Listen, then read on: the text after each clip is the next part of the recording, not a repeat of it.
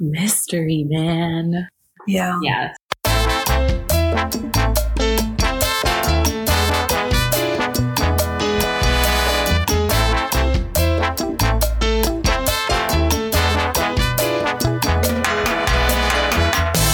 And welcome back to another episode of Casi Adulting. I'm your host, Anais, joined by my lovely other host, Fatima. and we're so excited for episode number four. I can't believe it. Number four already?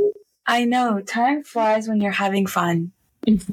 exactly. Yeah, again, once again, in every episode, we're going to thank you for listening to last week's episode. It was probably one of the best, not best episodes. I mean, it is one of the best episodes. Always, we're so, so grateful for you. But before we get into it, Fatima, how are you doing?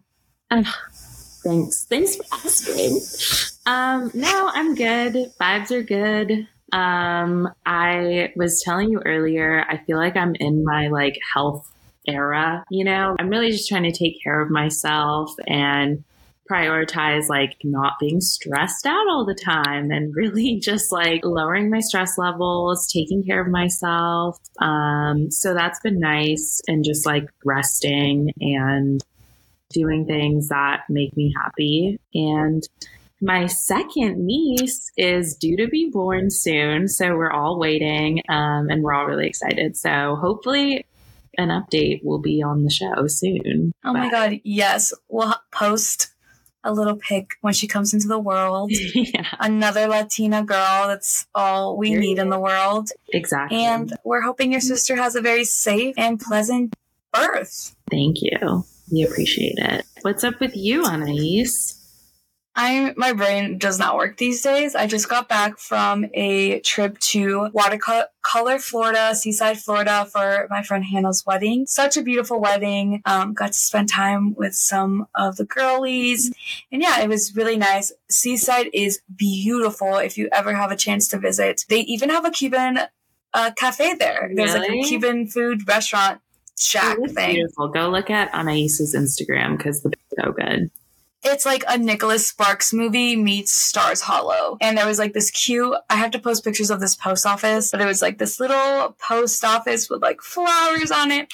Just really, really cute. And yeah, now I have my grandfather's birthday dinner tonight. How's Mason? Mason is so good. I was with him last week and he just wanted Dia. Like he was like, Dia, play with me. Dia, give me your attention. And I was like, Mason, I'm trying to work so I can buy you everything you would ever want in life. He's like, I don't care. I just want you right now. But I'm going to see him tomorrow and go to Aquatots with him. ah, love it.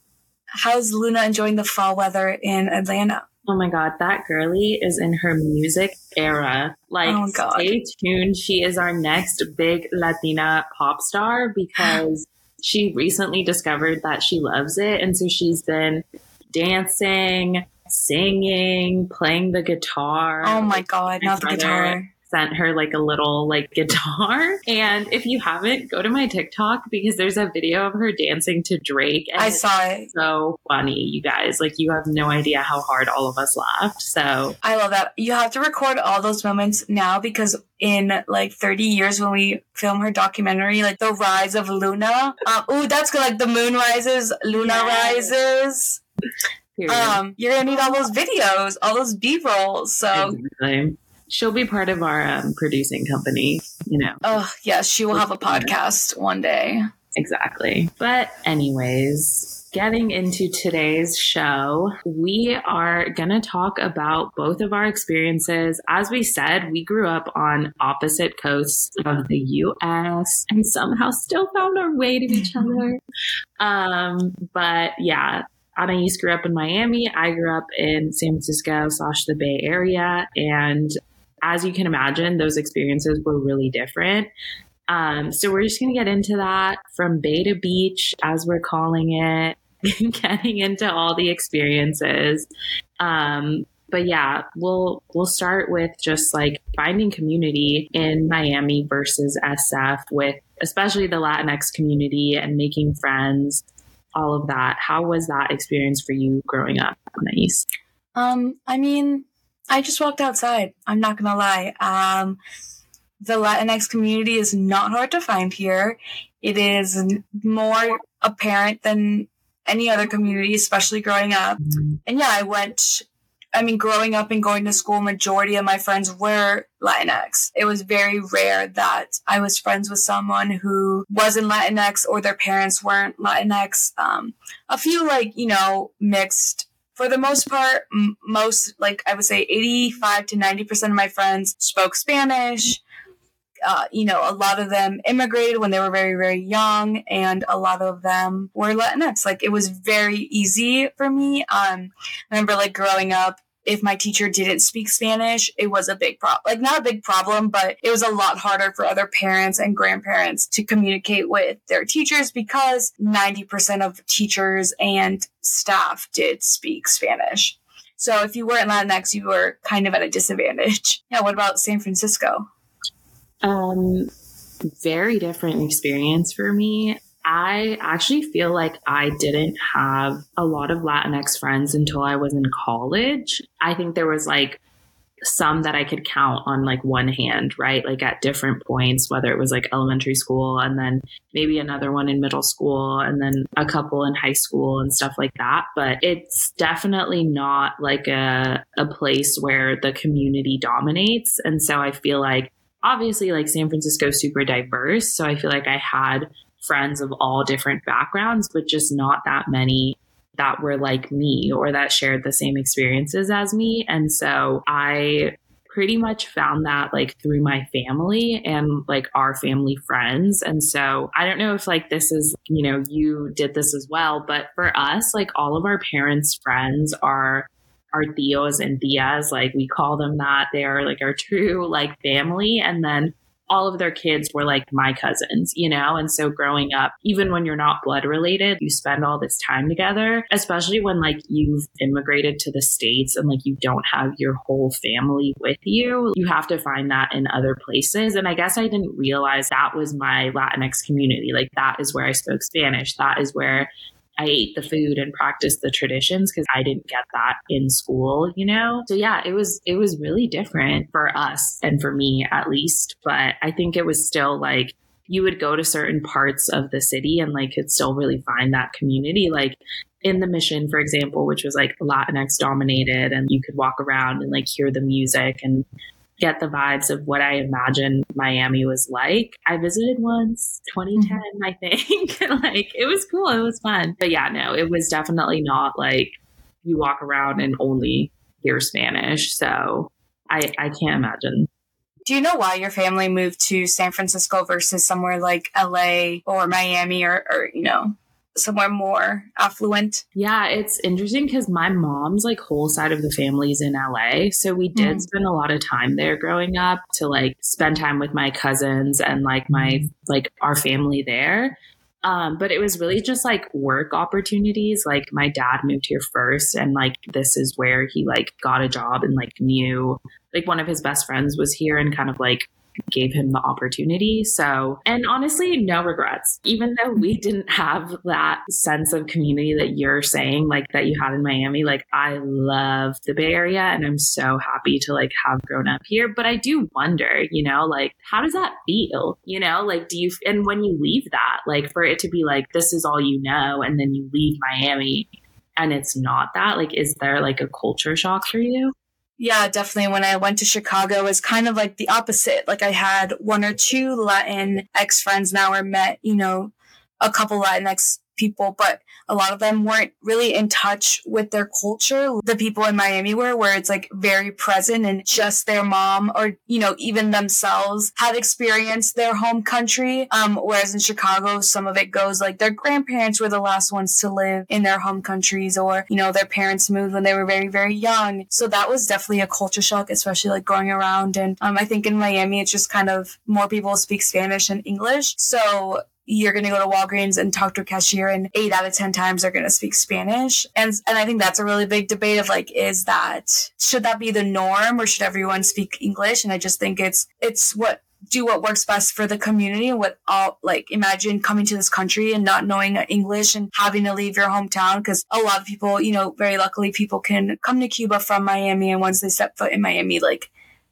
they're safe. Like it's not like that for a lot of other countries or even like South American, Latin American countries. Um, but yeah, it's interesting too because I, I like when you're talking, you said the word diversity, and so I'm thinking like you have like Chinatown and Koreatown, and you have mm-hmm all these other, you know, I'm not sure like how San Francisco is, but you probably have like, I think of like New York, like Little Italy yeah. and Chinatown and Little Tokyo and, and all these things. And we're like in Miami with Latinx being the biggest population, like is that diverse. Like, yes, there is a lot of diversity within everyone's country, and people say it's like a melting pot of all these different cultures, but mm-hmm. it kind of makes you question, like, is Miami as diverse as you would think. Mm-hmm. Do you feel like it was like lacking for you? Like you wish that you were exposed to like more cultures and like different communities and experiences? I absolutely, but I think that it's nice that home is home and home mm-hmm. has this this one like kind of like flow to it, you know, and there is um I have a lot of friends that are Colombian. I mean, even my grandma married a Colombian when she got divorced and having that kind of influence. And my grandfather was Italian, but again, they had moved from Fort Myers. So it's not like they he grew up in Miami, but again, having that culture, um, even being like Puerto Rican versus like being Cuban is different. But I have a lot of friends from all over. So everything is like a little different, but it's like copy, alternate, you know, like yeah. copy, paste, alternate in a sense. And I'm not trying to like diminish or like be like all Latin countries are the same. But when you live in Miami and you can, you know, everyone is just coexisting together, there is a lot of overlap. Mm-hmm. Yeah, I th- but I think that kind of going back to your question, it gives me more of an appreciation to travel and like go see other things and live in other places. And it's interesting too because just how you know, San Francisco has its boroughs and New York and things like it's very similar in Miami where like, you know, kind of stereotypically speaking, like a lot of Venezuelans live in Doral. Um, you have like Little Haiti and, um, a lot of like Cubans live in Hialeah, whereas more like more of like the white population lives in like Kendall or, you know, and things like that. And it's still like very spread out, but there are those little like pockets where people, uh, like where people find their home country and can migrate. Mm-hmm. But I think, yeah, I think I definitely learned a lot just about like different countries. And like when I left and went to Chicago, I think one of my biggest irks was when somebody assumed that I was from another country just because I am Latinx. like my life, woman. Like every single time, be like, oh hi, like I'm on these. Oh, are you Mexican? And it's like no, and there's nothing wrong with that. But there are other countries besides Mexico that people immigrate from. Yeah. So yeah, just like it's and it's fun too to like educate other people just because again, Cubans is the majority in Miami. So it's more like we're diverse within the countries than just than like worldly, if that makes sense. Mm-hmm. Yeah, no, I mean you saying like being assumed that you're from another country truly was like the experience for me. And that was always Mexico because in California, like they're the mm-hmm. majority, mm-hmm. of course. And so I even had someone ask me once, like, do you speak Mexican? And I was like, what? What did you just say to me? Um, I'm screaming. Yeah, literally just un like unbelievable. Um, but yeah, I mean, I have never as a Salvadorian, like been the majority anywhere. Mm-hmm. I've lived anywhere that I've had experiences, and that is really hard, you know, because I'd be like, no, like, you know, like, yes, I'm Latina, and we all have like this like sense of community and, you know, like connection, but like, it's different. Like, I say things differently. Like, our food is different. Like, our traditions are different. And that's also fun and cool. And like, ours should be celebrated too, you know? And I feel like it's really hard to find that identity and that like community for yourself when like that isn't the majority around you. So I imagine maybe like there are other countries in Miami who like might feel that way, right? Like not being the dominant like Yeah, I was about to say it's the same thing of being and I and I've definitely fallen into that being like, "Oh, you're not Cuban." If so cuz a lot of the times what which is cool is that accents have a certain yeah. tone and vernacular to them. Like I know if someone's Argentinian or Uruguayan, like right mm-hmm. off the mm-hmm. bat, because just the way they speak and say things is different, even Colombian too. But yeah, sometimes it's like, oh, you're not Cuban because that is very much the norm here. Um, I think it was because in my neighborhood, it was a lot of Cubans. And so when I went off to middle school and high school and kind of got a more sense of the people around the city, I definitely met a lot of people from a lot of different cultures. So yeah, that's interesting of like that kind I don't know if that's a micro is that microaggression? Maybe. Yeah. I mean, I think it, it could be considered that way. I mean, I think it like depends like where it's coming from, you know? Yeah. Yeah. Not aggression, but like that kind of it's like kind of you're zooming in on Mhm. a particular ethnicity and just, you know, really making them like again the majority. Yeah. So like I never felt like the majority, but I also feel like I never felt like I couldn't find my people within the Mhm. Bay Area or SF. And I think again, like part of it is through my family and like all the people that we knew. But I do feel like the Salvadorian community is really strong here. And it's like if you ever want pupusas or to like go to a bakery that has like our things from back home, it was really easy to do that. And then I moved to New York and I hmm. literally, it took me years to find a pupuseria in New York. And when I did, it would take so long to get there because it was like so deep in like, you know, a part that like I didn't even know, but it's like so heavily dominated by like Caribbean people. And I just felt so lost within that, you know, like I'm like, we do not talk the same way. We don't say things the same. And like two of my best friends from college are both Caribbean, Caribbean Latinas. And you know, we would like do a game where we'd be like point to something in the room and be like, how do we all say this? And it was like hmm. them usually saying something similar and me like coming out of left field with something super different, you know? But yeah, that was really hard. And I just was like, okay, like I really don't have my people here, you know? Like in SF, I did and I could seek it out whenever I wanted to. But being in New York, I was like, whoa, this is different, you know? Like, and also Yeah. being so far away from home and not having like my family as like home base of my identity, you know? Like, I definitely feel that. And actually, luckily, the first day I moved to Chicago, like my first day on campus, this guy was on the phone and he was like, Oh, just send it to my address in Miami. And I turned around and I was like, You're from Miami. And he was the most, his name is Nicholas. Shout out to you. Been talking to you in a few years, but he was like the most Miami guy I've had contact with, you know, since I, well, I moved out when I moved to Northern California and all that, but like having one of those be the first people I met, like he was Argentinian, but he hmm. still got like Miami has its certain culture to it. yeah. And my dream is to have Teffy on the show so we could like geek out about it and talk about it. But this is not really about like living in Miami. It's kind of um so that'll be another episode hopefully. But it was just nice to kind of have that home base too because actually interesting enough, my grandparents moved to Chicago before they moved to New York, before they moved to Miami. So Oh, they wow. got to Miami, went to Chicago, um, and it's too cold. So of course there are not a lot of Cubans or Puerto there's a Puerto Rican Dominican community there, but it's just way too cold, I think. So they Mhm. moved to New York and then they're like, okay, we are really over the cold. They didn't live in New York for that long. And and then moved to Miami's. And something I kind of noticed too was all the Cuban restaurants in Chicago, majority of them are not owned by Cubans. Hmm.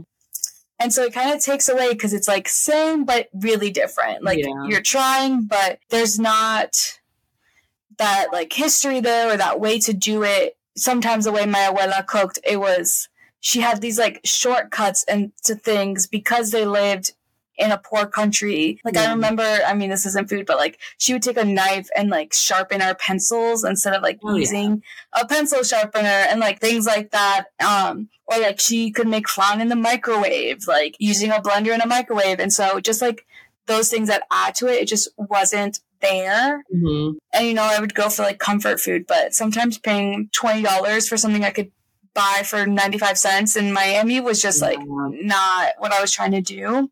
Yeah, for sure. But and I was always kind of against moving back to South Florida. I was like, I don't know if I'd go back. Like my life is is forward, but I am so happy to be living in South Florida again and even just like going down to Miami and going to a bakery, a Cuban bakery or getting cafe, like going to a ventanita, like I know just there's nothing like it. It's so nostalgic too. Yeah. I'm also curious because like we were talking about language and speaking Spanish and to me like it's so un like fathomable. Like it's just so not like what I experienced to have like Spanish be something that is spoken and learned mm-hmm. at in school in a way that's like for Spanish speakers, you know, like I thank God every day for my mother who insisted we speak Spanish and like at home we only speak Spanish and I feel like my Spanish is pretty good. We can debate, but you know, mm-hmm. like it's better than mine. So yeah, I think that like that is so important to me and I'm so grateful for that. And just again, like with my family and when my abuelos would visit and just like speaking Spanish with them and like, you know, my aunt Chayo, shout out to you if you're listening. She mm-hmm. always like laughs when I say all of the little like Salvadorian sayings that are like so cultural. And she's like, this girly who grew up in the States, like saying these random things that we would say when we were young, but like it's just so entrenched mm-hmm. in my mm-hmm. life. But I did not speak or like learn or anything related to Spanish in school like until I was in high school and I was like, easy A, let me take Spanish because like we had to take a language, you know? But it was always like a clear separation between home is where I speak Spanish, school, I only speak English. Shout out to Dora. Like that girl really raised me on being bilingual. My God. Like what a queen, honestly. But now, like really when I was like little, I would watch that show and be like, oh my God, like, you know, someone who gets it because you like I really had to like separate the two things, hold the two languages separately.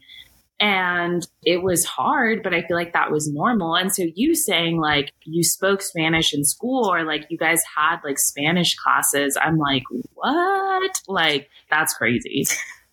Yeah, so I learned English and Spanish at the same time. Like, I couldn't tell you what I learned first, mostly because of my grandparents and living with them. And then my parents spoke mostly English. It's interesting because like my mom, I would say like you guys are very similar in that sense where she grew up in Fort Myers, very American, very white, and then would speak Spanish at home because she lived with her grandma and her great grandma. But yeah, so I learned both um, at home. Like I I can't tell you when I started, but from kindergarten, even before that, like daycare, I mean, half the people there spoke majority Spanish and it's very common to go places and like daycares or like there's even in Miami we have like the Jose Marti curriculum, which is like a very Cuban based mm. curriculum. Um, and it's, it's good to help like when, you know, young kids immigrate to help them learn English. But yeah, like we had from like kin- kindergarten on, I was taking like I had a Spanish teacher come. In middle school, I did not take Spanish. I don't even I don't think we had Spanish in my middle school. Again, because we didn't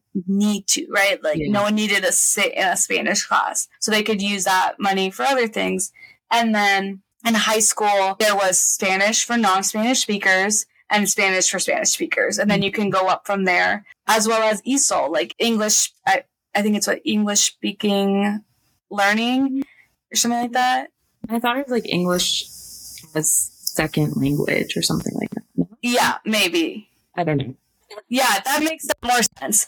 Um, those classrooms, we had usually one classroom a mm. grade for ESOL students instead of just like a couple of classes that they would take in addition to or or whatever. So yeah, it's very different because again, like a lot of schools had to cater to kids coming to this country before yeah. kindergarten or even any at any age.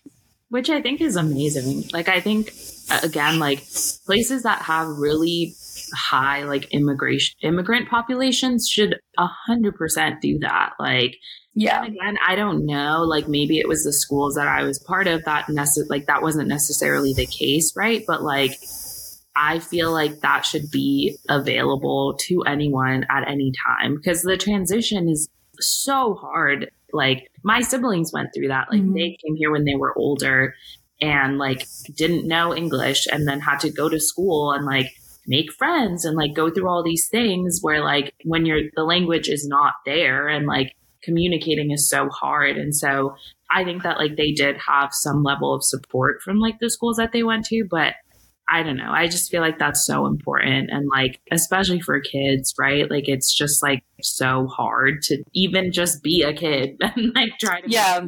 I can't imagine. Yeah.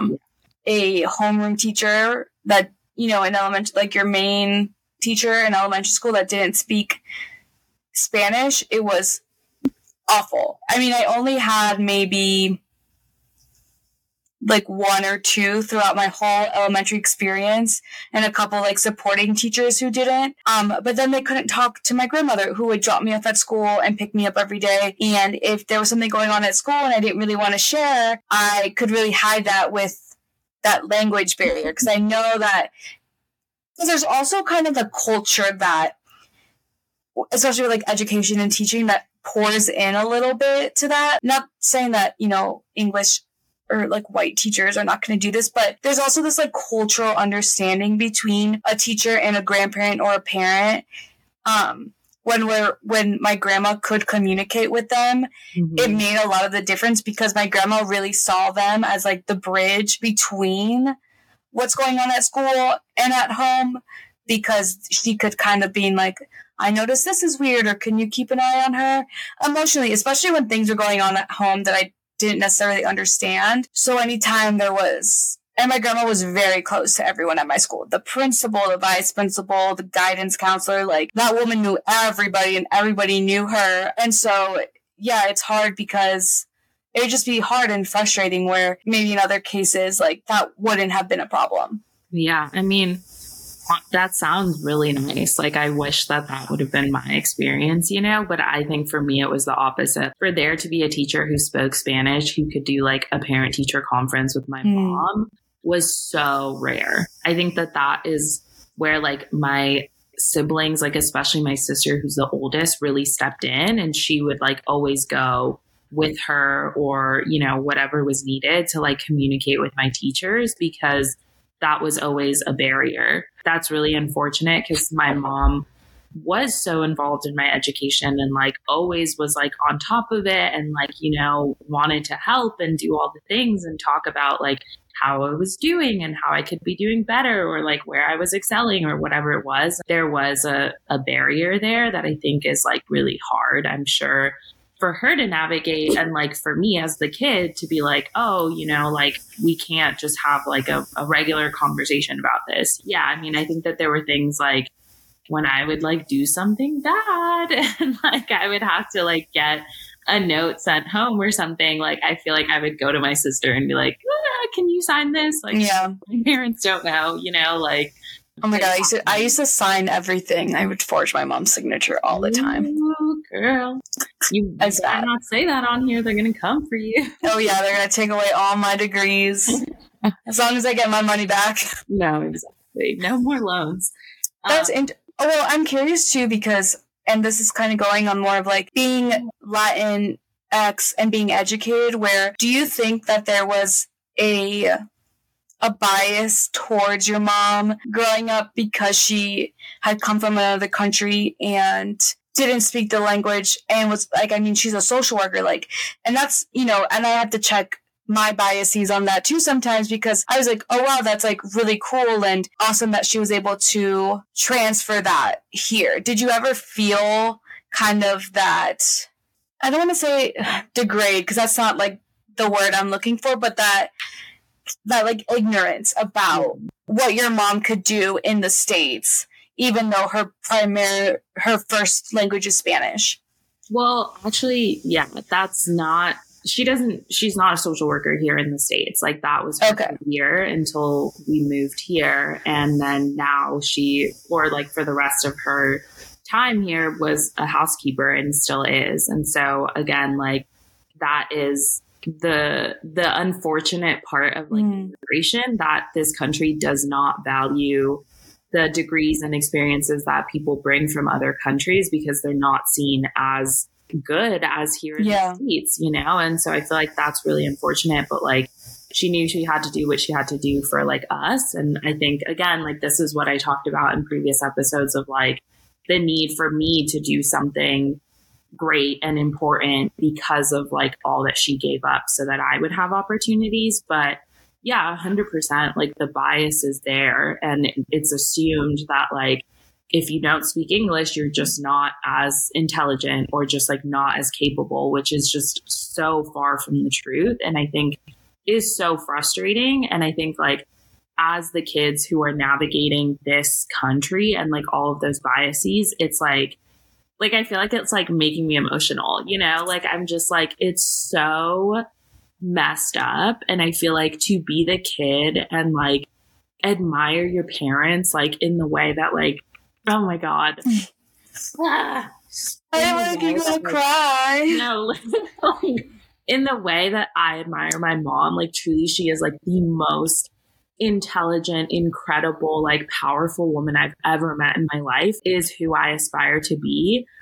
But for something like that to be seen as like a negative for her or that like there's she has any less value because she doesn't speak a language is like so messed up. And I think that like the way that the system here works and like the fact that it's like it's this way or no way is like that's what I'm saying. Like I think that it's so important for like people, especially in communities where like there are a lot of Spanish speakers or whatever language there is to like accommodate for that and just realize like immigrants like bring so much to this country and like you can't deny the fact that there are like so many of us here and so like you got to catch up to the times you know like if you mm-hmm. need to like translate something into spanish because the majority of like your students and their families like speak that like do it you know like go like the extra mile and like make things accessible for people. But yeah, I just, yeah, like the bias was 100% there. And that's why I'm telling you, I really feel like you are lucky in so many ways to have grown up in a place where like that wasn't the case and where like people felt like a second home almost. So, so much like similarities to like their home countries where I feel like here in like other cities it's just kind of like yeah like you're in like an american city that is so different from where you came from and like figure it out we're not going to help you mm-hmm. you know and i can't imagine like again i was one when i got here so like to me i'm like this is all i've ever known but like yeah for like my parents or my siblings who were older i can't imagine how hard it was to like adjust to that without any like cultural backing in the city you know yeah well thanks for sharing all of that because I that's not where I expected for that to go. And I think that's really important to talk about too. Cause again, I feel we're our generations are a little shifted, not because I'm a little bit older, just because of my grandparents migrating here versus my parents. Mm-hmm. And seeing that with my abuelo, like he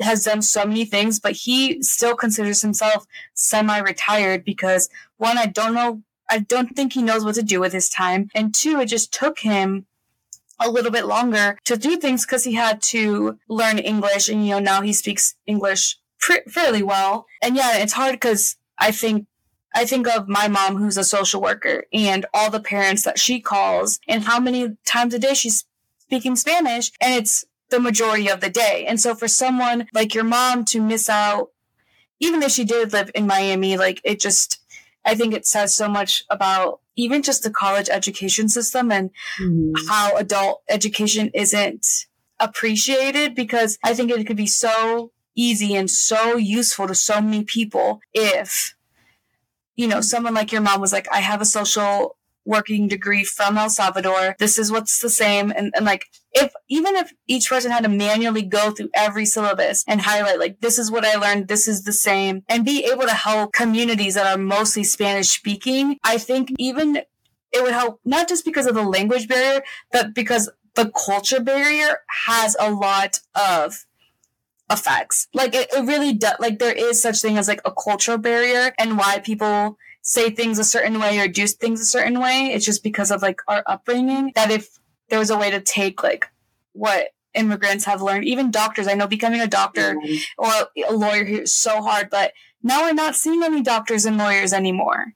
Mm-hmm. And think of all the people that, you know, could be, have 20 more years of their career left if they could just transfer over their degree. Yeah. 100%. I feel like the cultural barrier so real. Like my therapist, the most recent one was Latina, and it was like the most amazing experience ever because she was able to understand all of those like little culture, little cultural things that like make up your life, you know, and like yeah. even just like being able to say people's names correctly when we're mm-hmm. talking about them, you know what I mean? Like, so yeah, I think there's so much to gain and so much value from so many people that, like, unfortunately, just doesn't happen. So, anyways.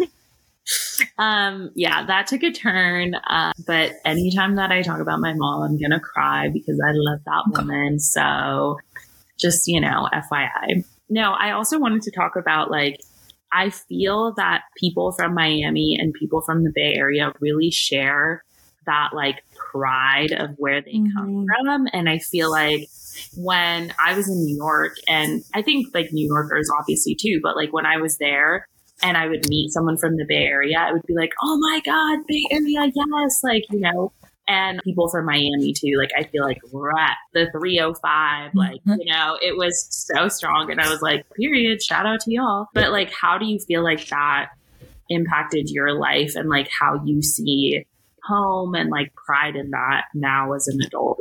Oh yeah. Um, growing up, I could not wait to get out of here because it, it's a, it really does feel like a bubble. Not in the sense that like everyone knows each other. Well, they do. It's a very small world and everyone knows someone that you know in a sense. But I remember just wanting to get out because it felt like everyone, a stereotype here is that no one moves out until they get married they go to college with the same people they went to elementary school, middle school, and high school with. Mm-hmm. Again, it's just like a cycle. And I think because of the high school I went to and being very academically driven, we all just kind of wanted to get out of this bubble. And as soon as I, I was out of the bubble, I wanted to go right back in. And I was like, mm-hmm. I'm from Miami. Like, I'm loud and proud. There's just so many like quirks, quirks to it. It's very quirky in its own way. And there's just things that like only would happen in Miami. I was at the mall parking lot with my dad and they're just chickens. Like dozens of chickens. Like, have you ever gone to the mall and have seen chickens? Like roosters.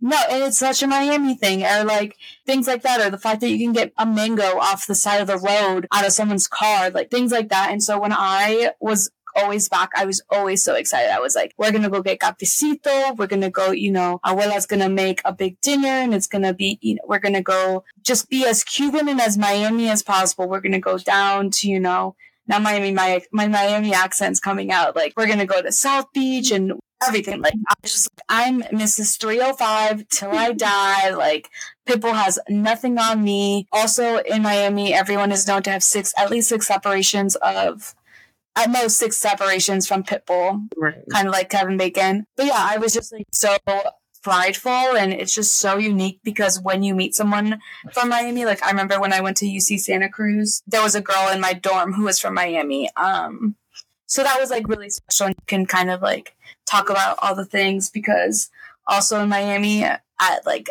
15, 16, we were 15 going on 35 and we acted like it too. So yeah, it was now I'm very, very prideful and um, I will sit in I 95 traffic um, anytime. So, yeah. Shout out. Yeah.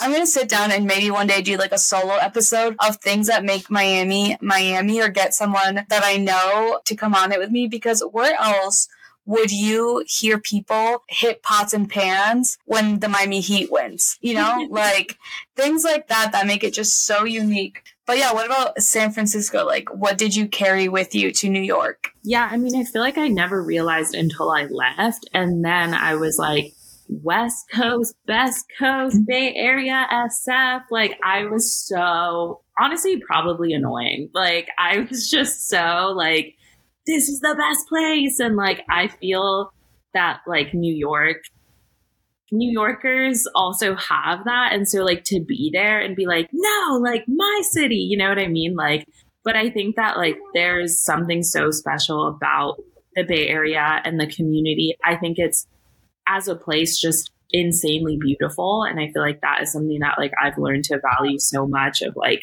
the water and the trees and like all the things that you can mm-hmm. do. But I also just feel like I always felt like obviously like this is home, right? I have so like such strong roots here and such a community here. And I feel like I always just like loved the people. I loved the spirit of like activism and like people, you know, raising their voices. Like I feel like SF is really known for that. And so I feel like that was just like how I grew up. And I was like, I love that. And I feel like that really helped me find my voice and be like, I can speak my mind and speak my truth and whatever.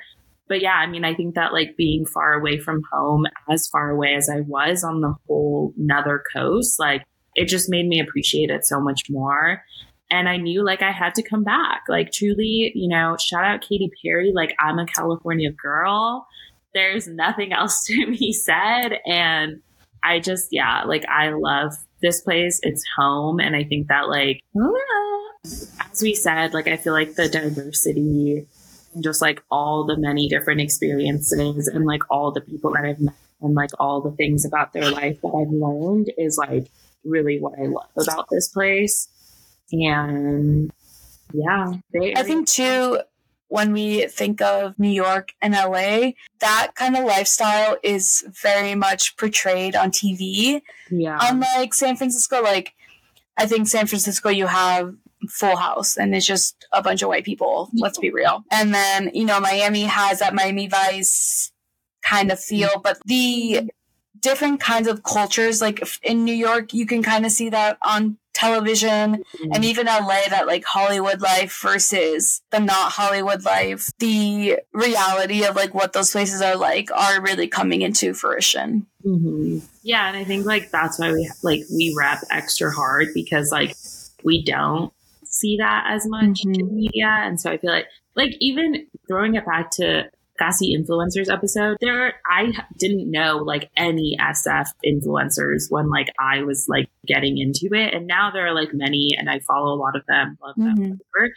But yeah, like I just was like, what about us? Like I love my city, my city's cool. Like we should be talking about it, you know. Um, See, in Miami, I don't know of any influ- no, that's not true. Kathleen Lights, she's like a big YouTube beauty mm. blogger. um, her. she's from yeah, she's from Miami. But other than that, especially in the influence space, a lot of the TikTokers, or sorry, well, yes, TikTokers, Instagram influencers, a lot of them are transplants. They're not from Miami. Mm. Alix Earle, not from Miami. Um, a bunch really? of other people that I follow, like I think she's from New Jersey. She just went to school in Miami. I didn't know that. Yeah, she, talking about Miami. So was, yeah, she just went to U Miami, but she's not from Miami. Crazy. The more you know. Yeah, so that's I think that's interesting. Yeah, I mean, still like that, like SF in the Bay Area has changed so much with like tech and so many people coming here. Oh yeah, the true natives, they call it the real ones. No, like literally, like that is like a whole thing. It's like if you meet so someone who is from here, you're like a unicorn, and I'm like, it's unfortunate. You're like, how about you don't call me that? No, right. Before we wrap up, um, I can't believe 50 minutes have gone by so fast. Like, honestly, like one of the best conversations, and I haven't even edited this episode yet. Right. But give everyone three things they have to do when they go to SF. Oh God! Uh, you should have told me this earlier. I would have thought. Sorry, I just thought about it now I'm on the spot. Now I'm stressed. so, 100%, I think you need to go to Golden Gate Park. That is one of my favorite places. It's also gigantic. Like, it's bigger than Central Park, and I feel like people don't know that. So, mm. there's so much to do. Um, go to the mission for sure. Have a burrito, a California burrito. Mm. Um, La Taqueria is like a really popular place, so definitely go there. Um, and then walk along the Embarcadero. Like go to the Bay Bridge, go to the Golden Gate Bridge. They're freaking beautiful. Really just walk around. Like that's how you'll see the most things. Also Dolores Park. Like when you go to the mission, go to Dolores Park. So beautiful. Such good food in the mission. Walk around, look at the murals. Those are my recs. Wait, but when's the best time to go to San Francisco? Oh man. Uh, not the summer because our summers are really cold. So if you're trying to oh. have like a nice warm summer, don't come here. Or if you live in Florida, go to San Francisco. Right. We don't really have seasons like that, but probably Same. fall, like fall or spring, I think would be nice. So, okay. There you go. So, for anyone visiting Miami and you want to do anything besides go be on a boat or go to the Fontainebleau, um, to go to Club LIV, I would say go to Mary's. It's um on I think like 27th Avenue. It's a laundromat and they have a Cuban cafeteria restaurant Ooh. and it's so good. Best like pan con bistec. I would go to Sergio's on the Coral Way over Versailles because I know y'all are like, where's the best Cuban food? And it's gonna take you to Versailles. Skip that, skip the line, go to Sergio's. Two, if you want like pretty views and you don't want to go to South Beach, take the Rickenbacker Causeway onto Virginia Key, kind of before you get into Key Biscayne, and just like under the bridge, not like under the bridge, but they're like little parks beaches along the way. Um, and you can like park your car and have a cute picnic, get a pub stuff from Publix. Um, that's you know one of my favorite things to do. I'm trying to think of like non-tourist, like very touristy things. Mm. Oh, the Grove. If you're gonna go to like outdoor shopping and food, I love Coconut Grove. So beautiful. It's like right on the water, a lot of walking. They just changed the whole food scene there, so you can find everything from like your favorites, like straw, was that Stone and Straw, to Panther Coffee, and they're always evolving that space. But it's so beautiful. They opened this like big, uh, like winery. Yeah, I definitely recommend the Grove and like just drive around Coral Gables, Coconut Grove, and just look at all the beautiful uh, houses. Okay, I have one more thing to add. If you go to the Embarcadero, go to the ferry building and get the empanadas there, especially the banana con dulce de leche. Ugh, incredible. It sounds so good. good. You have to try it. And if you're in Miami, come say hi to me. Where should we have our first meetup? Miami or San Francisco? Ooh. Guys, Bowie just really wanted to share his thoughts on our episode this week. So He has he has mamacitis. I was gone all weekend, so mhm. he has mommy.